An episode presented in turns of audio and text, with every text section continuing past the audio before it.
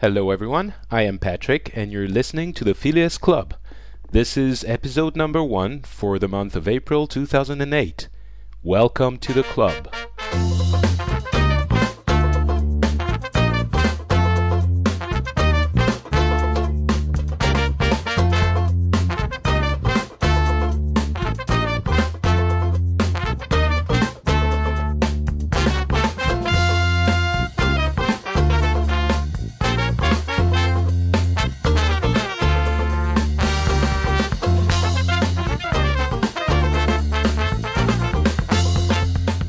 Hello and welcome everyone to this first episode ever of the Phileas Club. And uh, since this is the first episode, I am going to take a few minutes to uh, tell you, the listener, what this show is about. Um, so, simply put, this show is about world news. Um, we are going to talk about world events, uh, things that happened pretty much everywhere. Uh, we're not going to be limiting ourselves to any one particular country. But we're going to do this in a kind of a special way because I guess you could find world news pretty much everywhere, no matter where you live, obviously. But what we are going to do that is that we are going to get people from uh, several countries in every month, and we are going to have them tell us about what made the news in their country. So we are going to talk about local news and uh, international news, obviously. And the thing that is interesting to me with that approach is the fact that you will be able to hear how different countries and different cultures uh, approach and report on the same event. Um, it's obviously easy to get to surf the web and to get uh, news from the UK, for example, the US even more easily. But what you don't get is a feeling of what the people in those countries actually think and how they feel about those uh, pieces of information. So I'm not going to talk too much about what we're going to do, and we're just going to be doing it. Um, today we have two uh, wonderful people with us we have uh, Gita, who is. I'm not going to be uh, to to say something silly, and I'm going to let Gita tell us what she does and who she is, and uh, say hello. So, hi, Gita. How are you today? Hello, Patrick. I'm fine. I'm a lecturer and researcher at the London School of Economics, um, and so I am located in London. Right. So you're from the UK, and uh, if you are going to be our, um, how can I say, respectable voice, because you're from you're our academic uh, um, person that makes us into not complete idiots, I guess. the group as a whole. I mean, you you raise our our intellect to an acceptable level. I I suppose so. However, I'm also um, in a punk cover band, so perhaps not. yes, absolutely. That that does need need to be said. Um, the other person is Rachel from uh, Round Rock in Texas, U.S. Um, how are you, Rachel? Hello, Patrick and Gita. I am doing wonderfully. And um, I actually, uh, as a profession, am a creative director for an interactive design agency here in Round Rock, uh, which is a suburb of Austin, Texas. And um, I guess my, my real aspiration is just to uh, be a, a gamer 24 7, but unfortunately, I have to, to make a living, and, and I can't do it gaming just yet. So, you are one of those gaming geek uh, types that we hear about on the news, right? Yes, I am the elusive girl gamer. So. okay. Um, I think we should. Pro- I should probably tell our audi- audience the way the show is going to be organized, uh, and then we will just jump into it. So, what we are going to do is first we are going to have a, a first portion, a first section of the show where we are going to just report on basically what has been making the headlines in our local countries. So, we are going to have all three of us uh, talk about what was happening a few weeks ago, and then uh, last week, and finally this week. And then on the second part of the show, we are going to have um, a little uh, debate about a couple of topics um, that I, I, will introduce later in the show. And uh, get, I guess try to see and understand how each of our countries has approached uh, these uh, issues um, differently and or maybe uh, in the same way. I don't know. We'll just all dis- discover that together. Sounds good.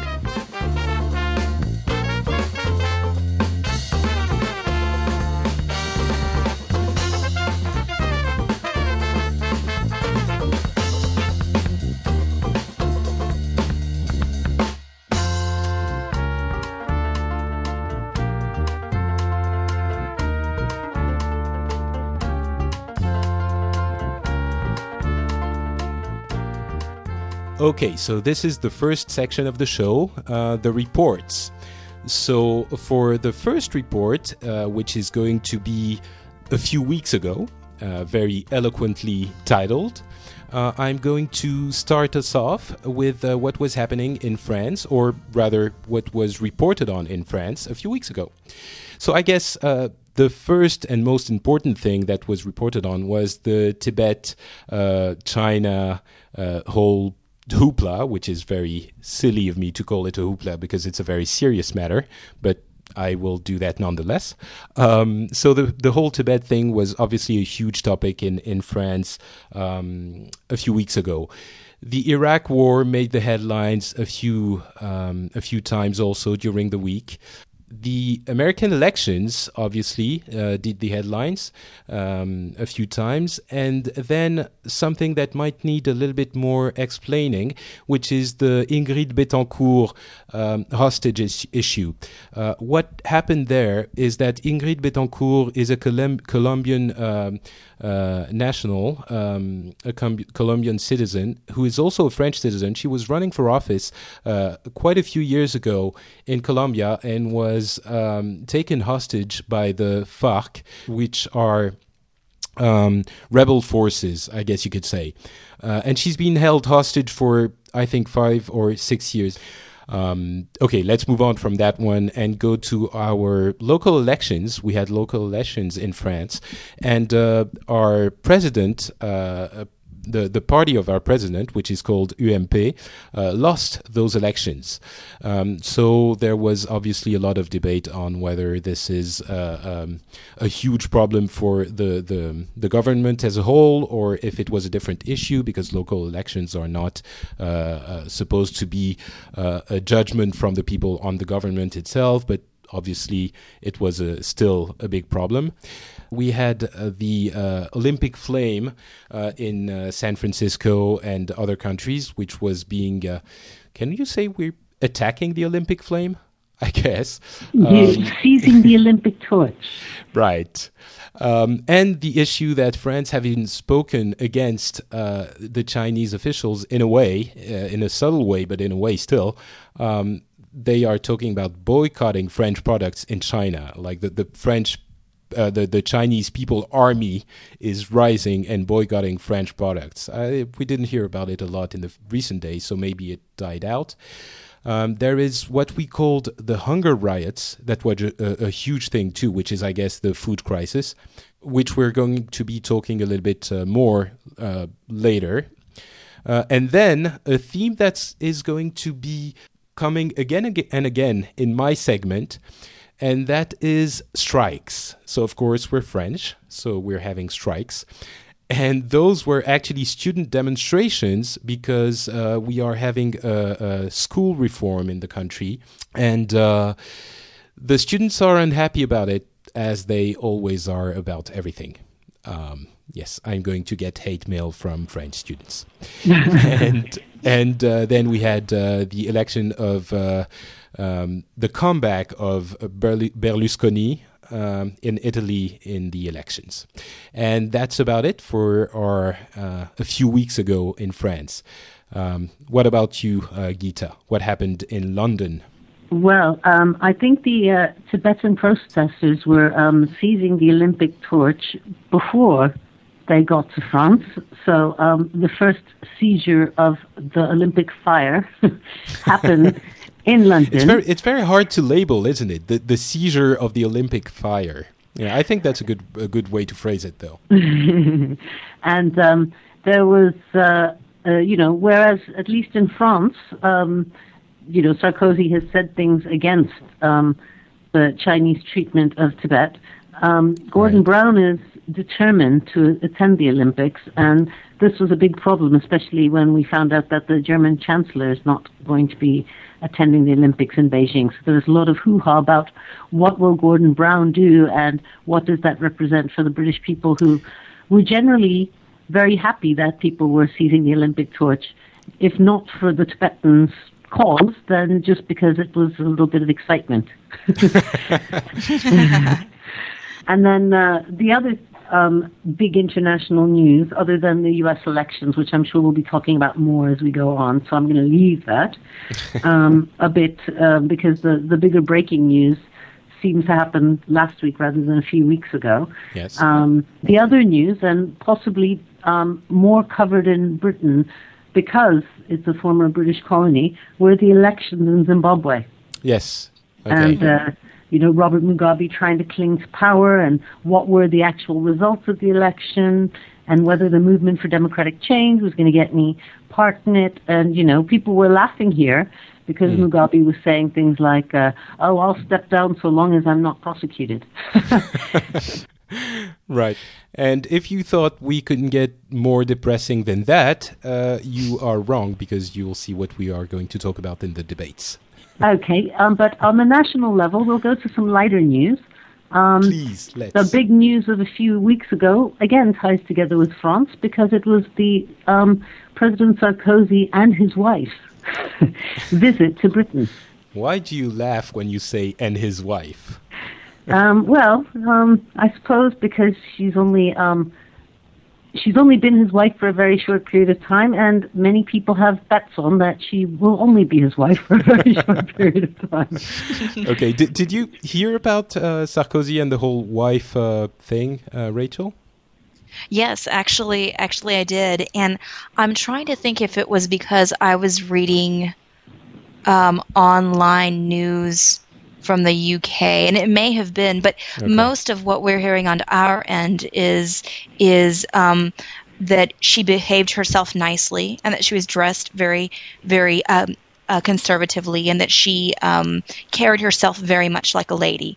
Uh, I think that that everybody was waiting to see um, what her demeanor was going to be in Okay. in, in that role. Um, before I, I go back to Gita, I just want to say for the listeners that uh, what happened was uh, President Sarkozy uh, got a divorce a few months ago and then got remarried to Carla Bruni, who is uh, a supermodel, well, who was a supermodel um, a, a few years ago. Um, and he got remarried pretty fast, which was surprising, let's say. And for people who don't know her past, she's been credited with breaking up Mick Jagger's marriage to Jerry Hall, as well as um, leaving Eric Clapton flat, amongst many other. um, and also, he, she was dating a very high, uh, highly ranked um, uh, left-wing official because Sarkozy is right-wing. Uh, he was from the, the, the Socialist pa- Party in France a while ago. So she she's had a, a wild ride, let's say. Anyway, b- back to the visit in, in, in the UK, Gita. Yes, well, um, she came to Britain and met the Queen, dressed more or less like the Queen would have dressed when she was younger, so well thought of. And um, upon leaving, there were some very funny stories. For example, a supermarket that's not particularly a very highly ranked supermarket called Asda have said that they want to use her as their commercial advertising woman. And more importantly, Gordon Brown has tried to appoint her to spearhead a government initiative at injecting more style and glamour into British national life. Wait, the what? yeah, he's um, he said that um, he's going to have her relocate to London for a few months starting in June, and uh, she's going to um, try and overturn Britain's inferiority complex about uh, its sort of style or lack of style with relation to continental European countries like France and Italy, whose a- citizens again, again, what? yeah, exactly, exactly. I mean, this is Oh this is what we say. Um, and as he said, um, whose citizens are effortlessly stylish and sophisticated. Is But it is is it she- effortless to be as stylish as you are, Patrick? well, I, I would think so, but I wouldn't expect the English to think so. I mean, you know. Well, Gordon Um, Brown isn't exactly the most stylish prime minister we've ever had. Um, So maybe he's easily impressed, is what you're saying. Although, well, we have to say that uh, Carla is very. Uh, I call her Carla. Um, she's very stylish. I mean, she's a supermodel. So I, I, so I despise her because of because of her uh, uh, singing career. I think she's completely talentless, and she's been uh, touted as a, a brilliant singer and songwriter. I think she's ridiculous, but anyway, um, is she even a native English speaker or something to the, to that effect? Or she's Italian, isn't she? yeah, she's Uh, Italian. yeah, yeah. Da- daughter of an Italian concert pianist. Yes. Strange. Okay, I, I don't really understand that last one, but okay, keep going, Gita. Um, and and the last bit of news, local news, um, there've been a lot about child abductions in the UK. And the most famous case, I don't know if you've heard about it, Patrick and Rachel, was a little girl named Madeleine McCann who was abducted in Portugal. Okay. But um, a few weeks ago, there was another little girl who was abducted on her way home from school, and she came from a very poor background. Um, and there was this story that unraveled. Um, she was finally found a few weeks ago, and it turns out that uh, a lot of her family have something to do with it. Okay. Wow, that's that's news. I recall that story, but I didn't hear that she had uh, she'd been found. Yeah, this isn't the little girl who went missing in Portugal, though. This is a different girl Oh, who okay, okay. was taken in England, and uh, it turns out, it looks like anyway, nobody's quite sure because the the case hasn't gone through. But because in the higher profile case with the two surgeons who lost their daughter in Portugal, they were able to get quite a lot of money from even big businessmen like Richard Branson, who owns Virgin. Um, uh, that they staged the abduction of this girl so that uh, they could get some money. Wow. Okay, that was depressing story number two. Um, Okay, well, I'll end there and hand on to Rachel. okay. So, so my bits of news, uh, you know, I guess because I'm over here in the United States, um, there are certain bits of news that I think are probably open to larger conversation, and and really everybody, quite a few people have their eyes on on the election and. and the concerns around the election. And and you know on on this side actually one of the things that we keep coming around to news wise is has been really whether or not the the fight that's been going on between um, Hillary Clinton and Barack Obama is really tearing apart uh, the Democratic Party and could possibly result in in in dividing that group in such a way that would necessarily uh, allow John McCain to come out the victor, um, just because of of of the the issues around that. Um, I, I, I just I'm guessing that pretty much everyone who's listening to this show is going to know about the, the American election. But just in case there's a couple of people who uh, have been living in a cave for the past, I don't know, six months, um, give a little bit of background about this, uh, and then ask you a question about it too, uh, Rachel. Um, so what's been happening is that the uh, Republican uh, candidate, who is uh, John McCain, was nominated to be the, the Republican candidate, basically. So that race is done on the, in the primaries.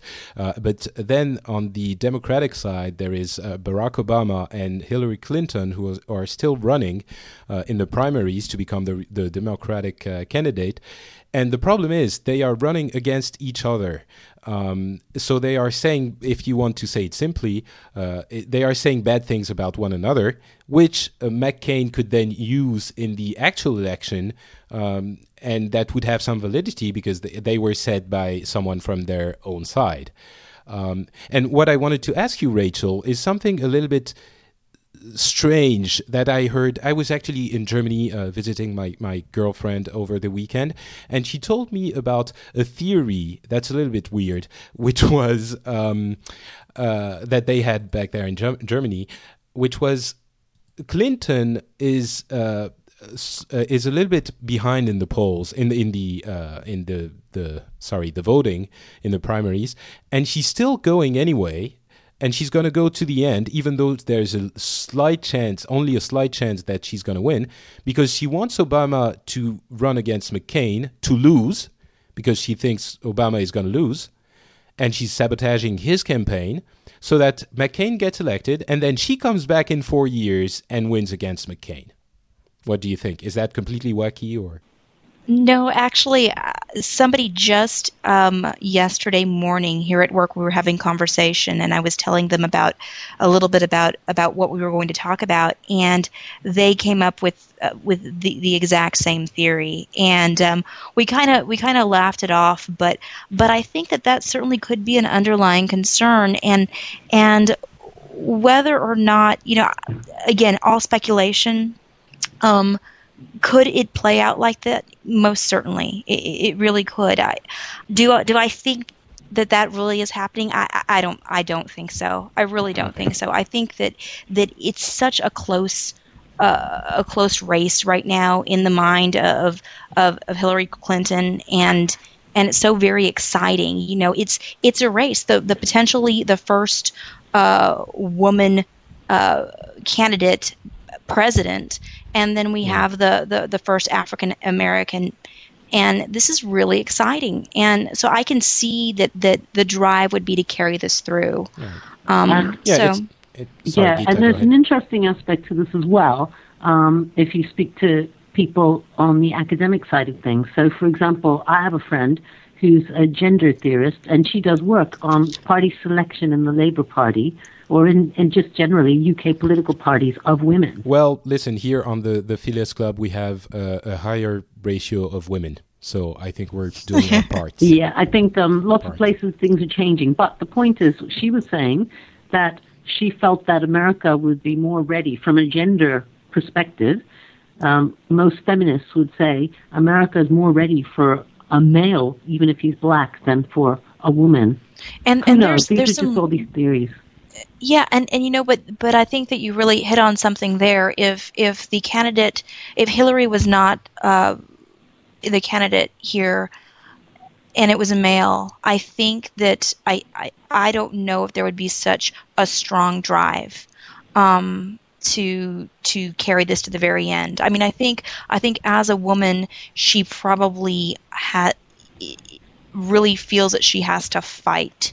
Um, and and that may be to the detriment of the party and and ultimately to the detriment of that party achieving um, uh, getting their candidate in office. Right. Yeah. Well, so. there there is a definitive uh, strong uh, motivation for being for bringing a woman into the race for the first time uh, as a uh, candidate. But okay, let, us move on from from the election because I think we're going to be talking about it too much if we uh, never if we don't stop right now. So. Sure, sure. Um, one of the other things that that um, that that caught the attention of myself and a lot of, of of people here, not only in Texas, even though this did occur here in Texas, um, but but really around the nation, is the um, the Mormon the, the fundamental Mormon compound in Eldorado, Texas. Okay, um, I, have heard about this, but I want please explain it uh, to us because it sounds completely crazy. And, and I have some interesting, just a little bit of interesting background information as well. Um, there is a fundamentalist um, Latter day Saints, which is the Mormon group compound that was set up uh, in 2004 or created in 2004. Um, fundamentalist Mormons are the are, are a very fringe group of Mormons that still follow and practice polygamy are very much removed from modern society.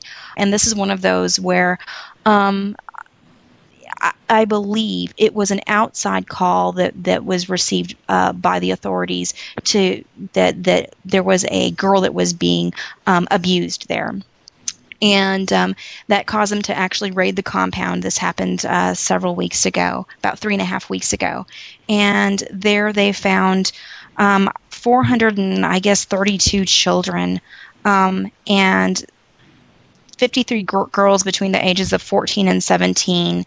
Um, many of them are pregnant. Many of them um, we could not tell which one who who's who's who were the fathers of their children.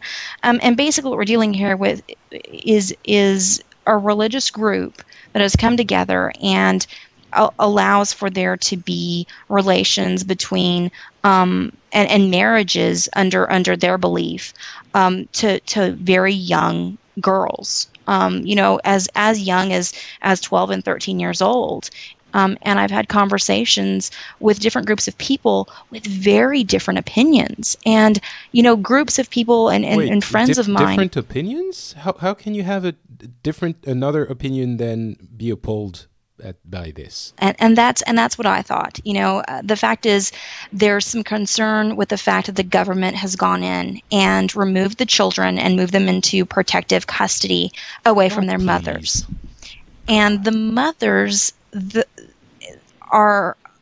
It's a really. This goes back to what we're talking about, and I don't mean to over, overrun the show with with women's issues, Patrick. no, but, please um, do. I'm, I'm a feminist.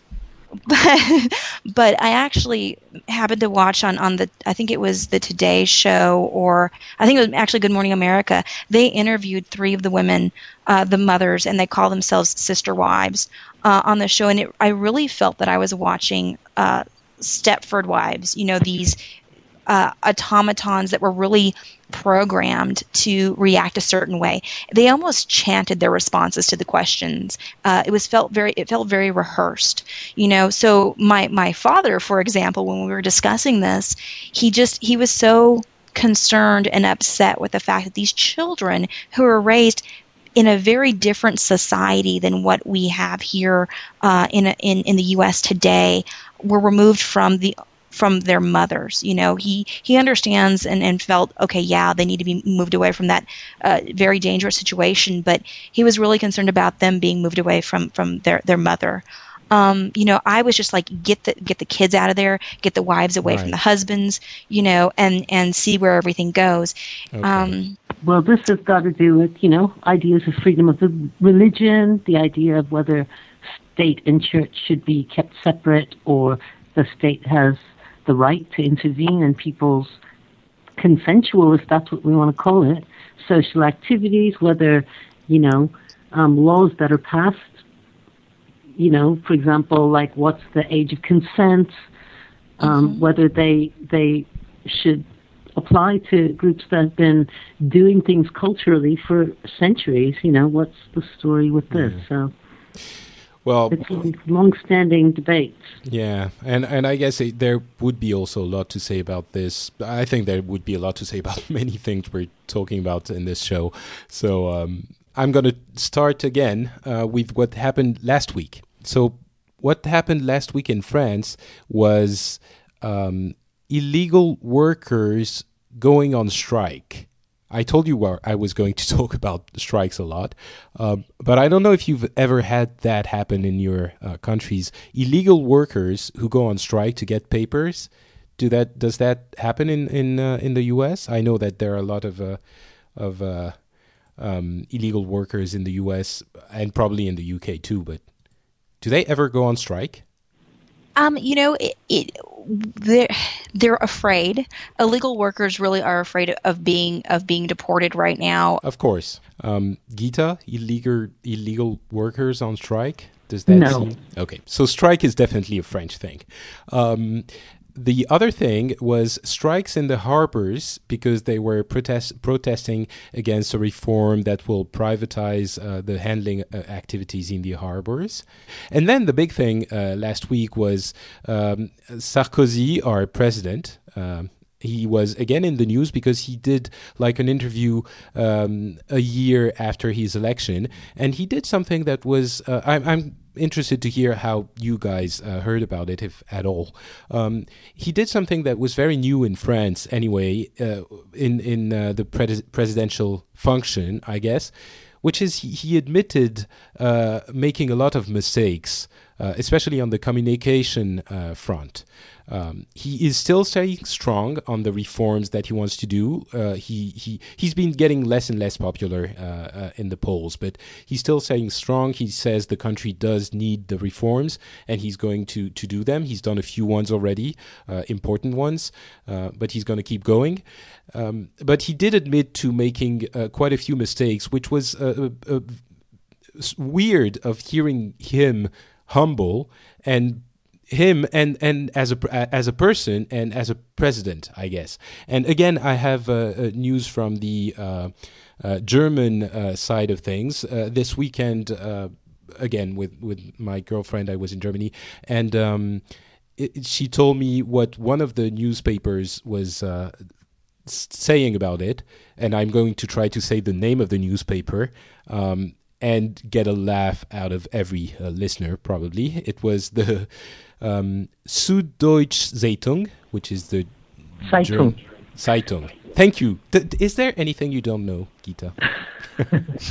anyway, so what they were saying was that apparently he's the best. Uh, so why doesn't he show it? Why doesn't he show what he can do? Basically, was their approach to it. And aside from that, they were saying that his uh, wife was being more discreet, that he takes uh, responsibility for his mistakes. Uh, they were concerned about the fact that France is going to be taking the EU presidency in two months. Apparently, they're scared because France is, uh, he acts very strongly, I guess, etc., um, etc. Et um, d- did you guys hear about uh, that at all? Um, I, I, heard a little bit about it. Okay, no, Gita, I haven't heard ahead. anything about it. Yeah. Well, basically, I mean, it was covered more as um, a part of, uh, I guess we'd say it's the last week and a half news um, with Gordon Brown starting to admit weaknesses and mistakes in policies, particularly tax policies. I'm going to talk more about that later. Okay. But um, so we'll talk a little bit later about that, and then and we'll also talk about something that happened uh, last week, I think, which is China admitting uh, to like international uh, critics in, in admitting that it has faults in this whole issue with Tibet and wanting to open talks with Tibet. Uh, that was I, I, was floored when I heard that. I, I was sure it was never going to happen, but um, yeah, we're going to talk a little bit later about that too. Um, so that was it for uh, last week for me. What about you, Gita? Um, well, our international news last week was all about the presidential elections because of the uh, Anglo American special relationship. I suppose what happens in the US is of special importance and interest in the UK. Okay. Um, and, you know, tied to that, uh, which I, am sure Rachel's going to talk about, so I won't go that far into it, but the story of uh, Obama's pastor, his uh, church priest that uh, he had about 20 years ago, who's been making some very strange inflammatory statements. um, so that was uh, that was a lot in the news on the international level, and then kind of international, or it became international, but um, and I suppose it is international in a sense, is um, housing prices falling in the UK, the government not wishing to inflate the currency that's doing very well. The reason the story went international, Gordon Brown flew to the U.S. to meet with different Wall Street um, bods and uh, to meet with George Bush to figure out what to do about this problem. So, did they find a magic solution to get us out of the recession that we're heading into? well, not really, but um, the banks have agreed not to increase their rates, you know, the sort of basis points they put mortgages at over the prime rate. So, okay. keeping. So saved. Yeah, mortgage rates down a bit, and okay. um, they've said that they would um, still grant mortgages to first-time buyers and things like that. So it's still not saved, but um, there's something being said and happening a little bit.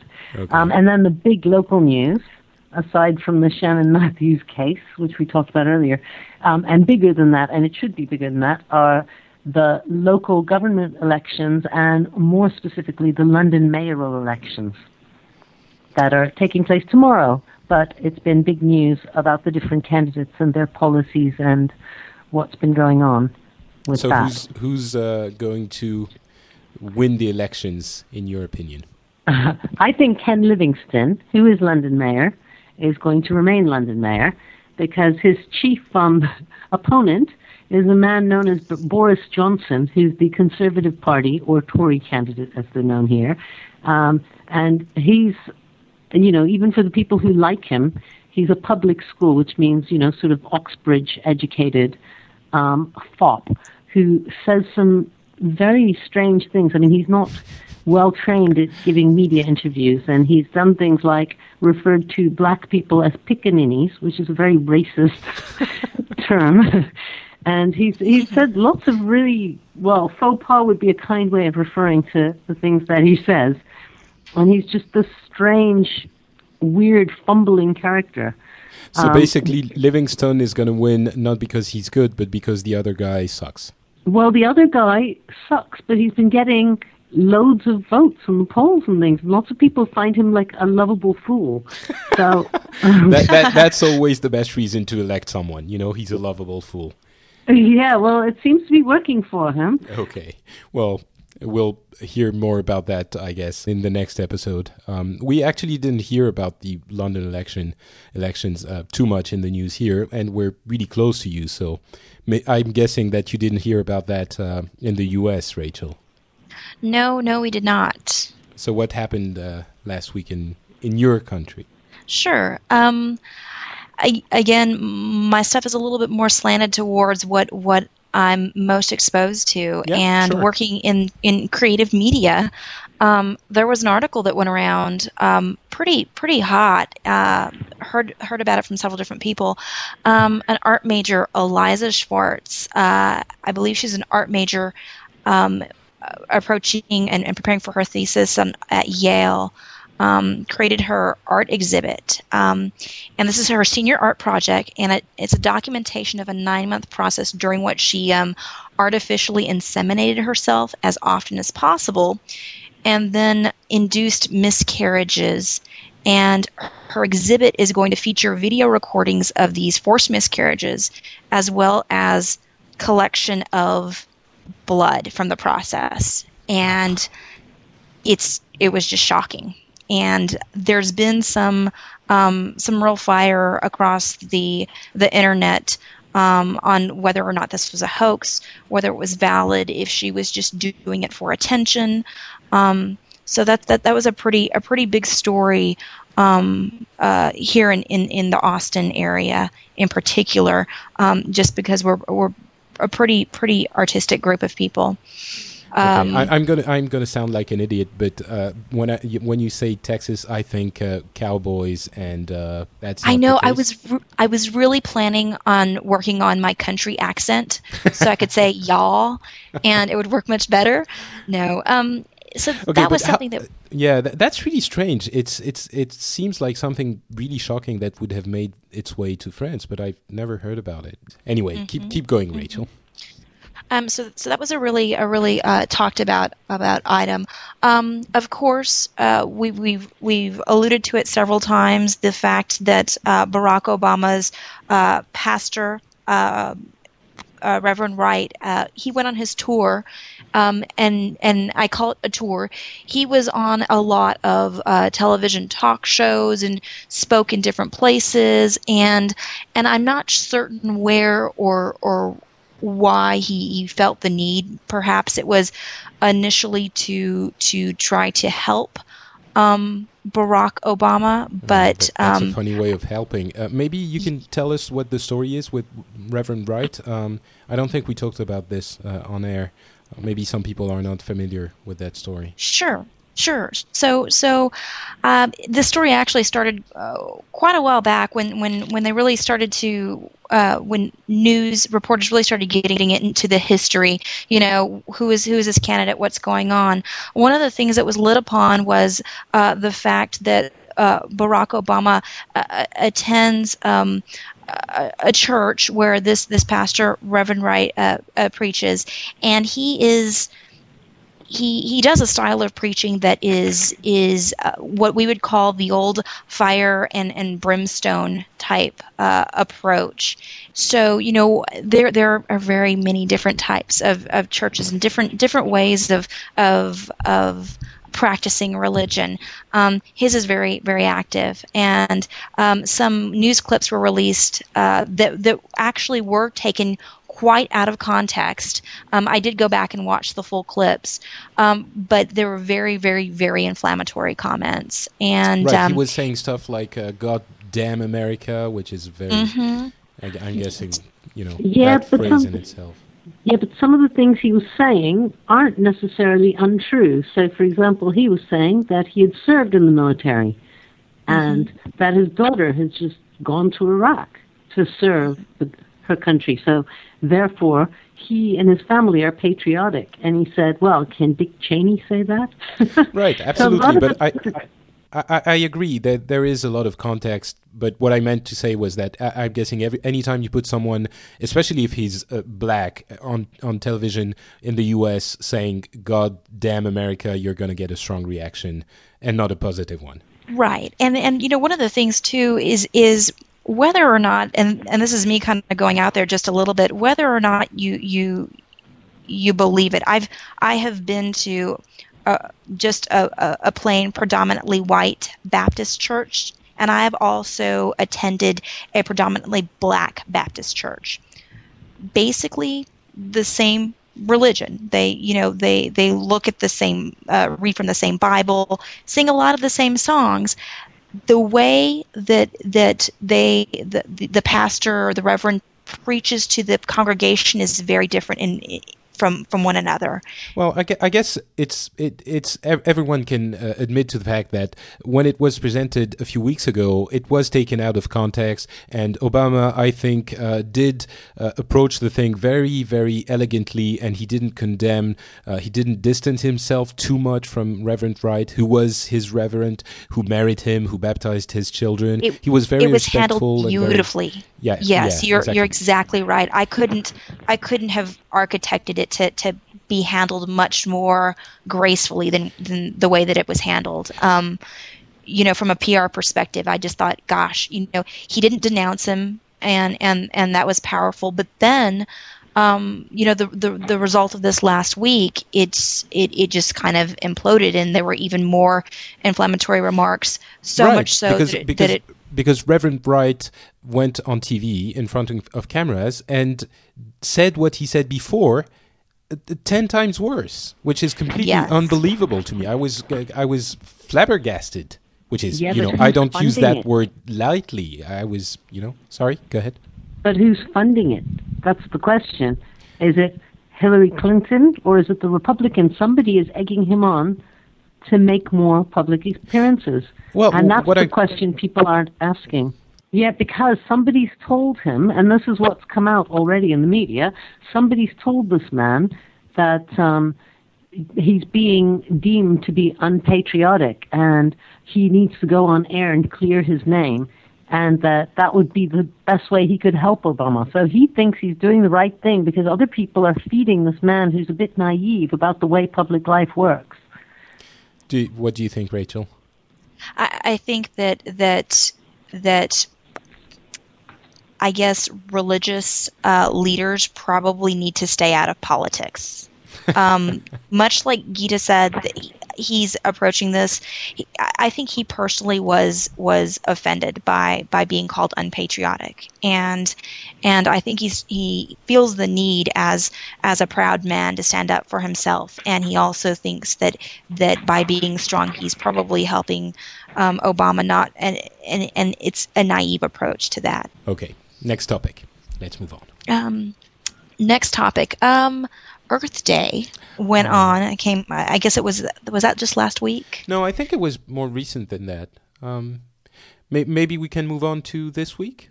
Um, so this week in France, uh, Sarkozy again uh, was in uh, Tunisia. He was uh, lobbying for his uh, Mediterranean Mediterranean uh, Union project. He wants countries in the Mediterranean to unite into a, a, a, political entity to have more strength in the in the world uh, theater, I guess.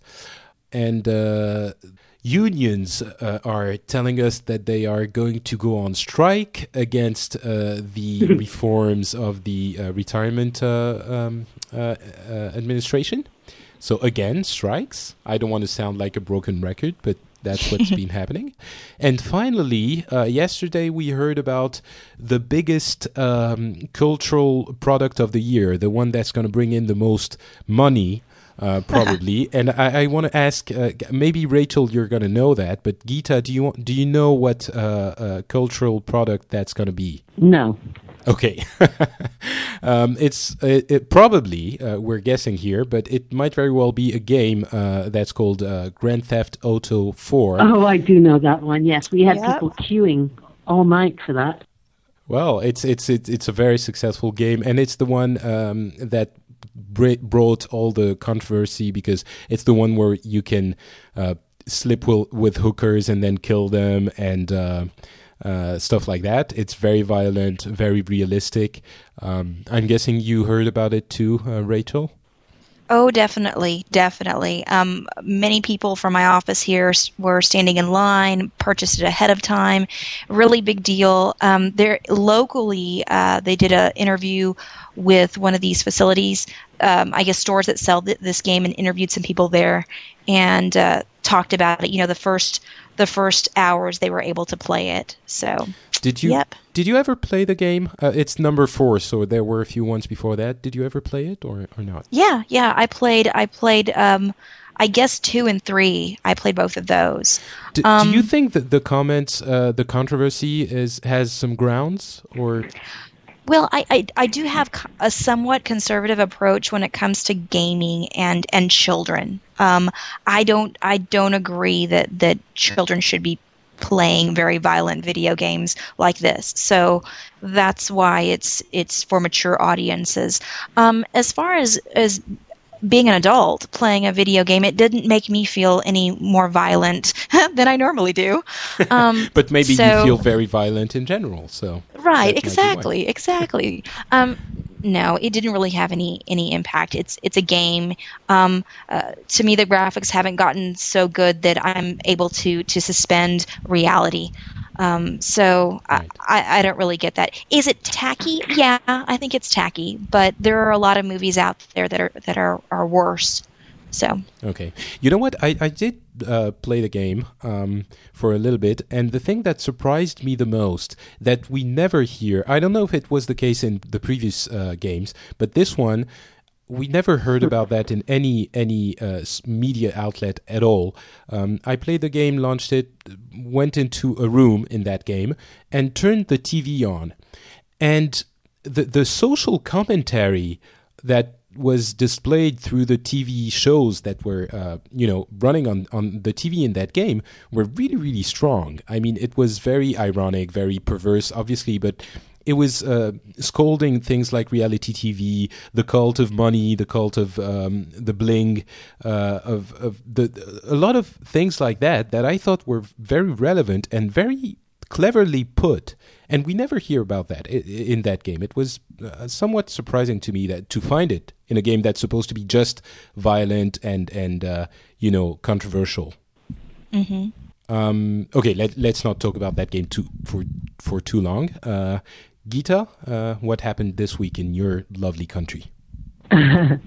um, well, uh, as I sort of mentioned before, Gordon Brown has started. Well, if we start at the national level, I'll work my way up to the international level because uh, Rachel had brought up the big issue.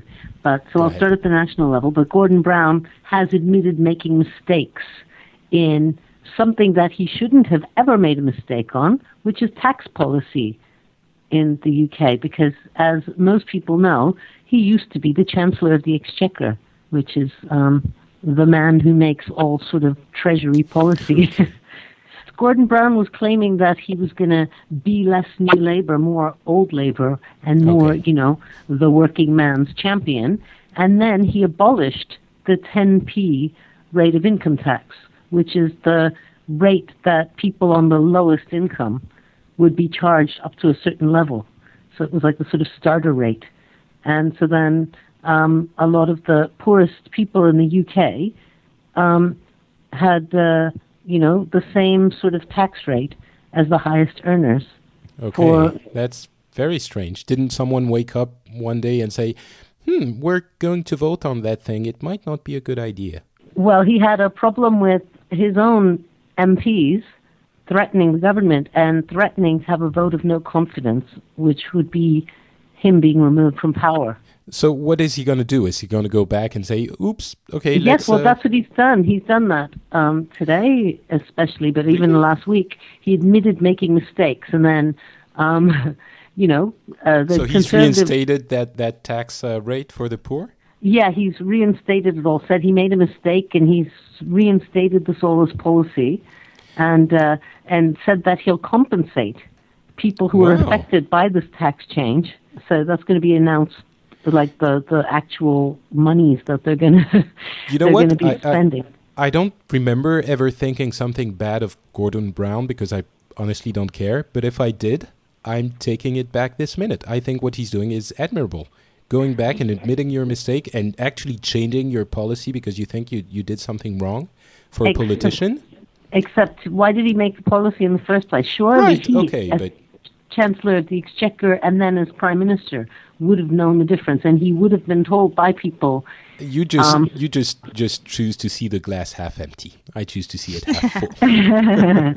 and now he's having a problem with uh, the opposition parties, saying that he's a weak, feeble, Aw, and ineffectual prime minister. And um, you know, anyway, all this um, this talk about Gordon Brown, it has a bigger impact because, uh, as I said, the London mayoral elections and the local government elections are tomorrow. And um, with regard to Rachel's comment earlier, one of the stronger candidates that's standing for office is the Green candidate, and this might be the first time that the Green Party gets, if they don't win the seat, at least, um, you know, gets pretty high up as the, maybe one of the top three or four parties in the election. Oh, so you British people really hate the environment, uh, or did until now? yeah, something like that. Okay, other So, topics? so oh, sorry. I go ahead. actually have a quick question on that. What do you think has changed, Gita, that that has has resulted in the in the Green Party candidate becoming more popular? Well, I think just generally, um, global warming and the hype about environmental issues. I mean, there's there's been a lot of, um, you know, crisis points brought up to people about what's happening. People are starting to see a change in the climate, starting to see that there are weird weather changes, that we have droughts, that you know they've had they've had um, conversations in England like last summer about um, how do we make sure that we keep the level of the Thames, the the river here, at the right level because it seems to be declining. And they were talking about getting a tugboat to bring uh, an iceberg from Scandinavia and tug tug. I mean, really ridiculous things. Tug it over so that you it can't could be melt. serious.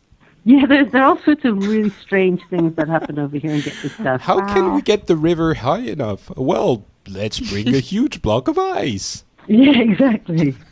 Tug it by boat, right? Well, So anyway, um, Okay. that's the the idiocy of um, what happens when you get a bunch of generalists in to talk about policy. Nobody knows what they're talking about, and they come up with wacky suggestions. And then, of course, the international news is the Austrian incest case, which Rachel brought up earlier, and it adds to this whole idea of abductions by families of their own girls and um okay, we're going to be talking about that depressing topic a little bit later. I think depressing is going to be the, the word of the show. Um, I hope it's not going to be like that for all future shows, but we never know. Um, Rachel, what about you? Can you bring us home and close that uh, part of the show? Sure, and I'm not going to talk about anything depressing whatsoever. Cool. Well, maybe it is just just a little bit. Um, um, uh, we love we we love our, our stars, and um, the big news this week is uh, a music artist uh, named Miley Cyrus, and um, she's a 15 year old girl. um, has a really clean reputation, really nice, sweet um, uh, demeanor. Um, she's just a, a, precious thing. We had a chance to, to to actually see her interviewed by Barbara Walters. So she's she's the the little uh, superstar over here, and she was asked to um, pose for photos by Annie Leibovitz, and um, she had some photos shot of her, very very nice, good good photos, and then her parents left and um, apparently, there was one last shot that was taken in which she was clothed, but her back was exposed, and it's resulted in just a, a, a firestorm around um, the fact that it's indecent and that this is ruining her reputation. Um, there have been uh, blog postings put together and, and sites set up just to help parents explain to their children why Miley Cyrus posed with her back exposed. I mean, it's really gotten out of hand. You know um, what? I, I heard that about that story very uh, shortly, uh, very, uh, very, uh, just a little bit, but it, the whole thing is just because her back was exposed. Well, but that, back. It's not like the whole back, including her bum, right? It's just no. her back like if she wore a a swimsuit and I mean, or even a, a ballroom gown, her back mm-hmm. might be exposed. It's like that, right? Right, right. And um, it okay. just, yeah. Yeah, so, sorry. Um, obviously, Gita and I seem a little bit surprised by by the, the, the whole story and the fact that it seems to be a, a, a huge scandal over there. But uh, you seem affected by it, Rachel. Do you also think that it's a it's a it's something that that she was? Uh, I heard she was misleaded into taking that picture, and it, it was dishonest and and something really bad, basically. Well, I feel bad that she's because of her popularity and and and somebody who's only 15 years old is being held up to to being a role model for children everywhere that's a very big burden for somebody so young to carry. And um and while she has the support of her parents the photo first of all is was not distasteful. Uh, that that photo it was it was just fine.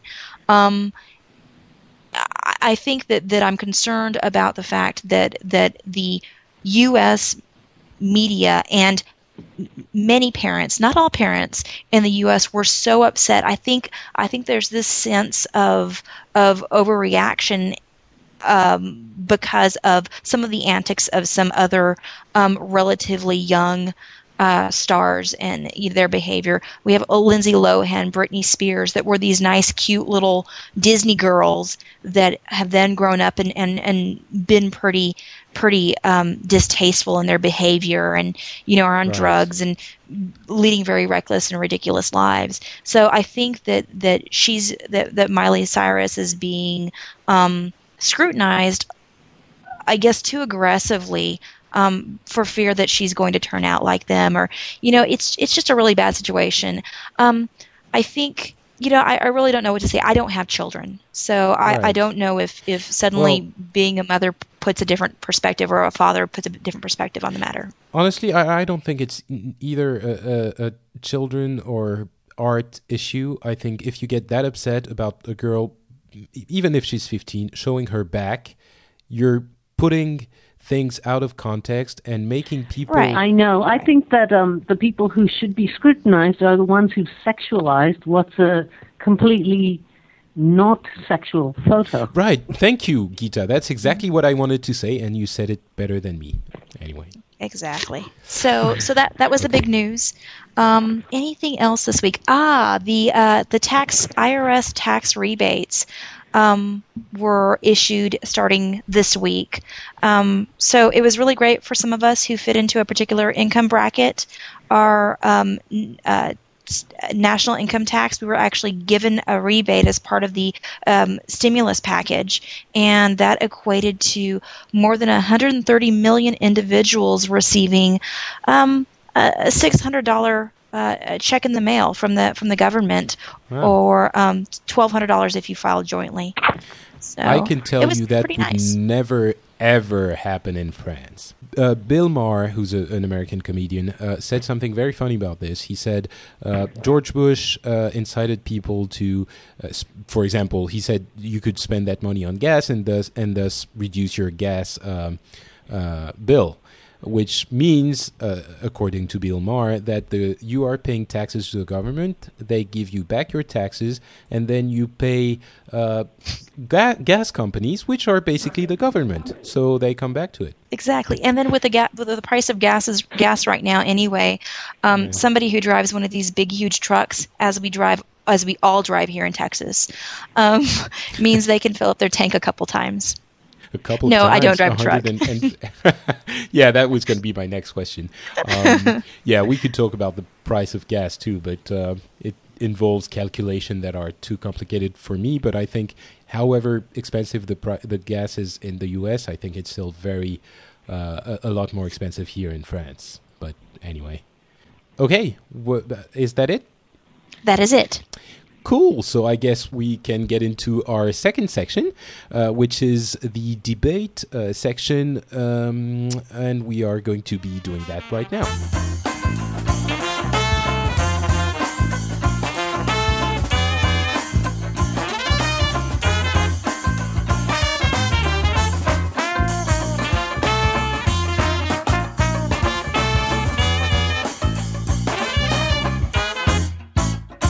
Okay, and we are now going to be talking about a couple of topics that were uh, uh, a bit more interesting than the other ones that we wanted to really discuss amongst uh, the three different countries uh, to see how we approached uh, each of them. Um, we did end up talking quite a bit about other topics too in the first section, um, but those ones were the ones that we really wanted to focus on. So the, the first one, I guess, is obviously the huge story uh, of China, the Olympics, and their uh, antics in uh, Tibet. Um, I, I guess the one thing that I would like to talk about is the fact that there was a big controversy when uh, China got the nomination for the Olympics, saying that given their disrespect for human rights, some people were saying it would uh, force them to pay more attention to uh, the, the human rights uh, demands from other countries. And some th- said that it was a, a, huge scandal because they didn't observe the basic human rights in the first place. So uh, I guess, well, Gita, I'm going to take your uh, opinion on this first. What do you think? Is it a good thing because it will force them to do more, or is it a bad thing because they're not doing enough already? Um, well, I think the fact that China has said that they're willing to discuss um, what they their policy is means that there is some impact. You mean with them uh, opening to- being willing to open talks with Tibet? Uh, they recently yeah, stated. well, that. just generally open talks about at the, at, at the beginning before this whole Olympics torch grabbing. Um, China was very firm that it was doing what it had a right to do, and nobody should get involved from the outside. That it, you know, any international powers that wish to express their censure at Chinese actions were getting in the way of China's right to self-determination. Well, Right. this has shifted things a bit. But some people, well, the the the Dalai, Dalai Lama's uh, aides have came out and said that uh, there has been things like that stated by China before, and there has been talks. There have been talks before, but they never led anywhere. So, do you think that could just be um, basically China saying a hundred days before the Olympics start? Yeah, yeah, yeah. We're going to do something, and then just push it under the rug and forget about it. Of course, that's a possibility. We Okay. we can't tell. I mean, you know, it's it's hard to. We're not um, psychics here. We can't tell what's Yeah. really going to happen. But uh, there has been international pressure, and um, these protesters have been able to get Tibet on the agenda because of the Olympic Games. So the point is, there is something happening here. Uh, do, do you guys think it would be of of any use for if world leaders didn't go to the opening ceremonies in, in protest, or is it just like, you know, whatever, come don't come, the Chinese are not going to care? I have a funny feeling that we're going to see the same sort of um, factions emerging where the U.S. and Britain go to the opening ceremonies, and uh, a lot of the European countries boycott it. Mm-hmm. Okay, well, I guess we'll we'll find out uh, about that in in a few months. Um, okay, next topic: the food crisis that is uh, also called in France the hunger riots, which is basically uh, for people who don't know. Apparently, we don't have enough food for everyone in the world. Um, the thing is, the prices are rising. The prices of basic uh, uh, materials, I guess, like cereals and stuff like that, uh, are rising for everyone. The problem is for food con- for poor countries, food uh, is uh, like f- as much as forty percent of what they they spend uh, money on. So if th- that doubles, it's it's a lot of money for them and they're not it's not like they're going to be not have not going to be able to buy their iPods it's it's they're not going to be able to buy foods hence the riots and the the food crisis now this is something that's really surprising to me because I was under the impression that we had enough food for everyone. That that I was under the impression that we were destroying food because we we were producing too much of it because it was subsidized. So what happened in the past I don't know, mo- a year or year and a half that made it so we don't have enough food for the whole world, basically, um, or that it took that that that extreme turn that it's turning into such a huge problem now. Food wasn't a problem uh, uh, two years ago, except in some local countries, obviously. Uh, Gita, maybe you're going to be able to explain this to me a little bit better. Yeah, there's a few things. Firstly, um, it's got to do with the rise of biofuel and um, the need to have certain food products produced to fund this new need for alternative energy sources. So, but, but um, isn't biofuel? you- You're talking about uh, corn being made into ethanol, I guess. uh-huh, yes. Um, isn't that still a very uh, small part of of, of uh, the energy pr- produced? It is, but it's growing, and there's a lot of resources going into it. And um, a lot of in a lot of these countries, resources such as water that might be used to fund what would be consumption agriculture is being diverted to fund commercial crops, cash crops. So, you so, you mean crops that are going to be turned into energy, into energy or for export. I mean, you know, if you ever read Amartya Sen's famous book, um, you'd know that there's never been a problem, even during the greatest famines in the world, of having enough food. The problem is that a lot of the foods that are being produced have been produced for export or for commercial uses. Wow. Okay. So is that going to be- become better? Is the situation gonna uh, become better um, now that we've heard about it, or is that not going to happen? Well, what the Western countries, well, some of the sort of more conscious and conscientious factions in Western countries are saying we need to do is have fair trade policies for workers, you know, pay them certain wages and things. The Body Shop in the UK just um, released this big report on the nine things that one needs to have that constitutes fair trade, like not using child labor, like paying people living wages, um, etc. Um, and uh, you know, th- those are the policies some of the uh, conscientious set are putting forth. But it's not really solving the problem. But it's really hard to solve the problem when you have governments that are willing to um, bend down for the commercial groups in other countries and for Western governments or other governments so that they get um, certain valuable resources put towards what they need. Rachel, we were talking about uh, bio bioethanol, I guess, uh, and I think uh, what was it? Uh, Iowa, Ohio, one of the two uh, is producing a huge amount of corn, and some people say that this is the reason why bioethanol is being uh, developed when it's actually not fuel efficient at all because you need a lot of uh, of uh, carbon emissions to produce bioethanol in the first place. So, so what do you think of this? Right. I was actually, you know, uh, I think that we're really going to begin to see what the what the fallout is uh, as a result of of of seeing uh, crops that are that are are basically just being grown and harvested just for fuel.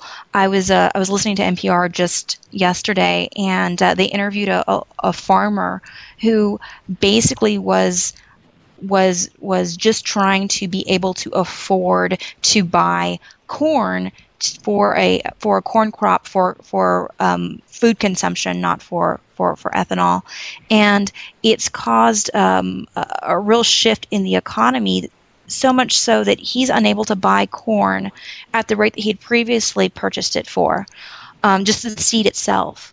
Um, I, am I'm, I'm concerned. Just just the I, seed. I, N- not even we're not even talking about anything else. Just the seeds. Right. He can't even afford them anymore. Right, and we are beginning to see a lot of the the same um, the same issues that uh, we are not we're not able to to to to grow the same things that we had been growing because it's no longer um, economical.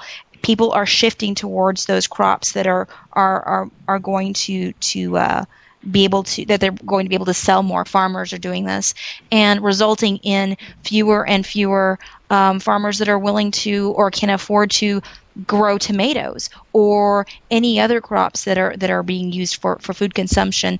There is a concern there. Um, I, I, was shocked yeah. to, to hear it. Um, I, I, you know what I wish we had uh, those. You know those little. Uh, pills that were supposed to feed us for a day that they were talking about in the 70s and the 80s yeah. like that was going to be our food in, in, the year 2000 and we were going to have flying ca- cars mm-hmm. um, i don't care about the flying cars but those pills could come in handy right now oh yeah okay um, uh, that is also sort of depressing. Let's talk about um, something you brought up, uh, uh, Rachel. You wanted to talk about Earth Day. And I'm saying it's not depressing because, well, it's actually about the end of our uh, uh, ecosystem. So that's not such a, a, fun thing. But you guys call it Earth Day, which is mm-hmm. like such a fun Disney type kind of name. Hey, it's Earth Day. Cool. Um, it's so another excuse for a festival. Yes. You know, you get to get together and listen to music and, you know, all that sort of stuff. Um, Sounds very hippie. It does. It does. Um, yeah, we, we actually do celebrate Earth Day, and um, and I, I, think one of the the reasons that I wanted to bring it up um, is we have I, I, work in an interactive interactive uh, uh, tech uh, media company, and we put, put together a lot of presentations for for clients. And probably the number one request that I get, maybe out of ten requests a week for a new project, probably half of those are somehow tied to a green initiative or an earth friendly message.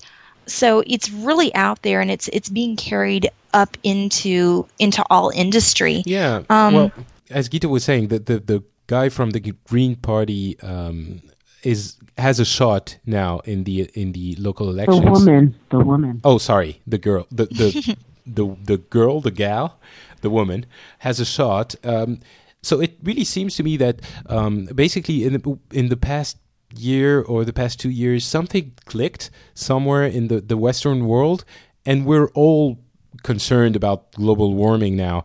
What happened? What changed in the past two years? Al Gore, I think, yeah. for, for at least United States, um, being able to present present ideas in um, in a movie works very well for for the United States. G- Gita, did you what did you think about the movie, and did it did it uh, have, make a splash in the in the UK too? Um, yeah, it made a splash in the UK, and people were very impressed and very happy that Al Gore won the Nobel Prize. So we agree uh, that uh, an inconvenient truth. Well, I, I, I don't want to say it's what woke people up, but it was definitely a tipping point um, in that issue, I guess. I think that and um, tsunamis and other sorts of very wide. You know, death and destruction also had mm-hmm. a, a, little yes. bit to do with it. that wakes people up a bit. Okay, I guess this is going to bring uh, the the that segment to a close, um, and we are going to uh, stroll on to the last little part to lighten things up, which is and now for something completely different.